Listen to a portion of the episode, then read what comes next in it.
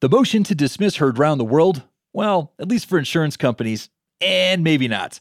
How one court determined that COVID 19, an invisible virus, could cause physical loss to businesses. What are we talking about? What does all this mean? Paul White from Wilson Elser walks us through. I'm Lawrence Colletti, and this is Legal Talk Today.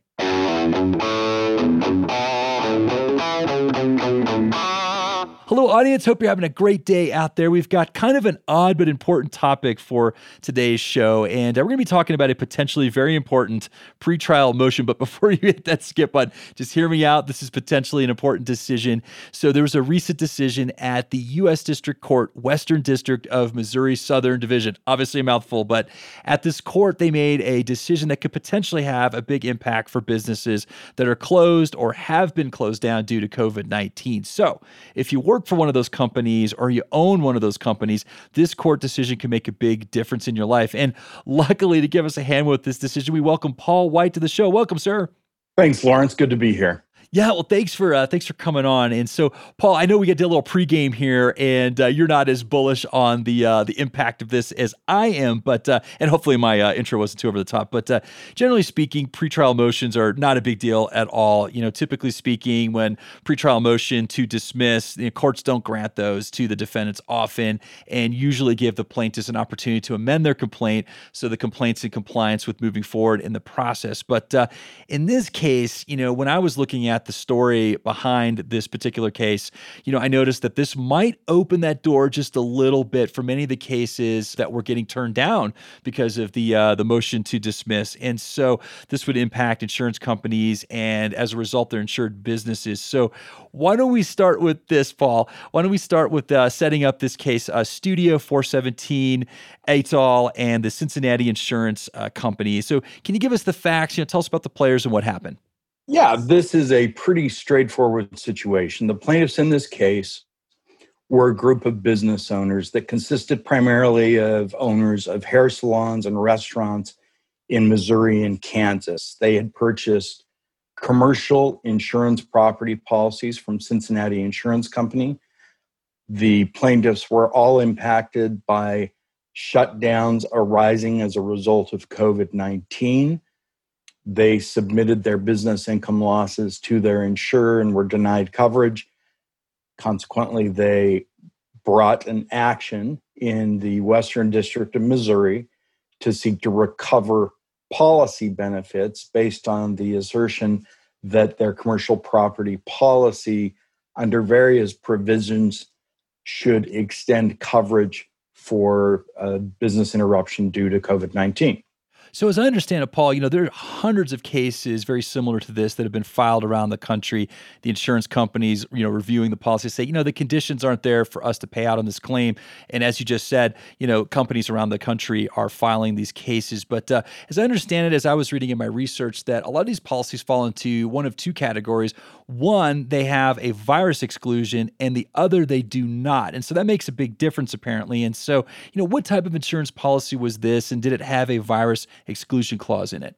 So, this was a commercial property policy that included coverage for business income arising from civil authority orders, ingress and egress, uh, dependent property, sue and labor coverage, all of which, as part of the insuring agreement, requires that there be a physical loss or physical damage although those terms were not themselves defined in the policies. So it was it was an insuring clause that in and of itself required this physical loss or physical damage. The particular policy language at issue here did not have a virus exclusion. And so it it brought the focus directly to this question of whether or not COVID 19 creates a physical loss in a property.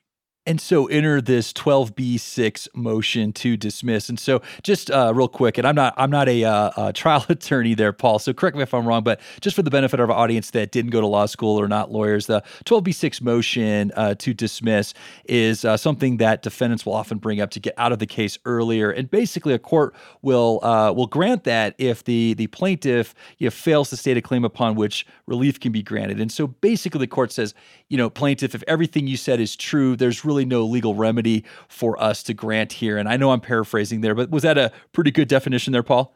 Yeah, the only thing that I would add to that, Lawrence, is it's not if everything is true. The court, and this court in particular, made the point that the obligation of the court is to assume that the facts are true, and that if the facts as alleged are true, do they present a plausible theory upon which relief can be granted? The reason that was important to the court in this particular instance was that uh, this was a complaint that, uh, as the court included in its first footnote, was 54 pages long with 253 separate wow. allegations. Within those allegations, the plaintiffs had actually alleged that the COVID 19 was a physical substance that was surviving on physical surfaces at the premises of the policyholders, that it was emitted into the air, and that the presence of the virus rendered their properties unsafe and unusable. Um, consequently, they claimed that because of that presence and those factors, that they had suffered a physical loss or physical damage due to the actual presence of COVID 19 and related impact of shutdown orders. In contrast, the insurers argued that physical loss requires actual, tangible, permanent physical alteration of property. And that argument is one that, uh, in, in the almost dozen decisions that have come down in other courts throughout the United States, other courts have said, you know what, we're going to dismiss this, and there's there's not a reason to amend it because you can't amend around the fact that this virus isn't present and can be cleaned up. Well, and that's why I thought that this decision was such a big deal. It seems like it kind of opened that door on, like you said, many of these cases were ending early when this motion to dismiss was granted. So this kind of opens up, gives them uh, another opportunity to fight another day. Now, look, this is very early in, uh, you know, in the case. You know, next is discovery, and then you, you know, you go to trial unless you settle, and then there's a, a case on the merits. But uh, you know, this seemed to be a big deal to me. But you're not as bullish on that, and uh, maybe you can kind of walk me through some of the court reasoning why you're not as bullish on this case case as I am? Well, there are a variety of factors that that come into play on that. Foremost, these policies define a covered loss to require physical loss or physical damage. And even though these terms aren't themselves defined in the policies, these are terms that courts throughout the United States have looked at and explained that there needs to be some sort of tangible presence or a, a a physical impact on the premises that in fact um, makes it something that is uh, unsafe to occupy or or otherwise uh, has has caused a, a destruction of physical property. And so at the motion to dismiss stage it's a much lower burden on the plaintiff simply to be able to make an allegation that the court assumes is true and that's why the court here, looking at what the plaintiffs allege and even tying in a couple of the decisions that have come out elsewhere in the country, said the difference in this case and other cases is these plaintiffs have, have made allegations that are specific as to there being physical injury at the premises and that the premises are actually unsafe and unusable it'll be incumbent upon the policyholders to actually be able to, to show that during the course of discovery.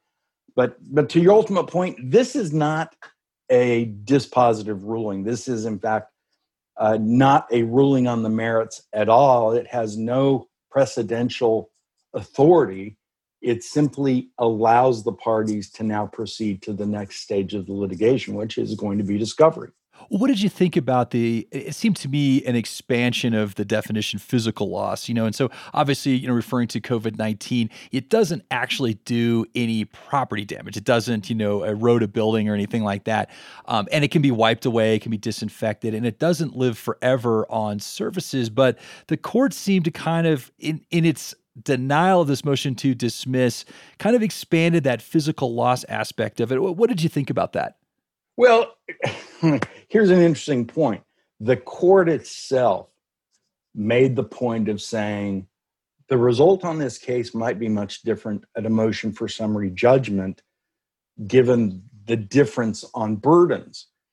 The court also said, and this was a quote, quote, the virus either dies naturally in days or it can be wiped away. And that's close quote it's important to note that the court itself is making this point because if a virus can die naturally in days or be wiped away, that is a, a, a, contradiction to some of the allegations in the complaint as to this virus being present, as as to it making the premises unsafe and unusable, and there's case law in a number of jurisdictions that says if you have uh, putative uh, contamination of a property, if it's something that can be cleaned or remediated, that will not qualify as physical damage.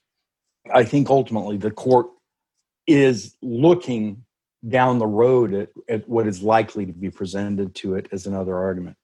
Well, let's just take it one step further. I know you and I are a little disagreement on the uh, importance of the the decision here to deny the uh, motion to dismiss, but uh, just going out, I mean, what, what's your prediction? I mean, you're a trial attorney, and uh, what's your prediction with the ultimate outcome of this particular case? Well, we're all going to be watching where it goes, but my suspicion as to where this case will go is that the parties will present summary judgment motions on on both sides and that the insurers will present evidence as to uh, whether or not these restaurants were still up and running. In fact, in, in many cases, I don't know about these particular restaurants, but I know in, in many circumstances, uh, restaurants are still operating. They still have to go service, they have delivery service, they have employees coming and going, they have alfresco dining, and the premises have not been impacted. And in fact, the city, county, and state civil authority orders are not directed towards specific premises in any way, shape, or form. They are directed toward the public at large in order to prevent or reduce the number of cases brought about by human to human transmission. So I think ultimately those type facts get presented in motions for summary judgment uh, the fact that the virus can be wiped away, uh, the fact that it doesn't survive long, and and the court will be asked to look at that question as to whether again that virus can constitute a physical loss, and and even if it were present, and and being able to prove it's present may, may be difficult in and of itself, but even if it were present, is it something that can be easily uh, cleaned? And, and just to give you an example, you know, the, the Los Angeles Times periodically runs a story where it identifies different stores where where I may shop that have had employees or diagnosed cases of, of customers coming in that have had COVID 19. Those stores are not shut down. The, the relevant authorities don't issue closure orders. Instead, what happens, and this is not just in Los Angeles, this is throughout the country, they clean it up. And and the business continues to proceed on. And so that's a, a major distinction as as opposed to something where you've got a tangible loss like a fire or an earthquake or a hurricane. This is not that situation.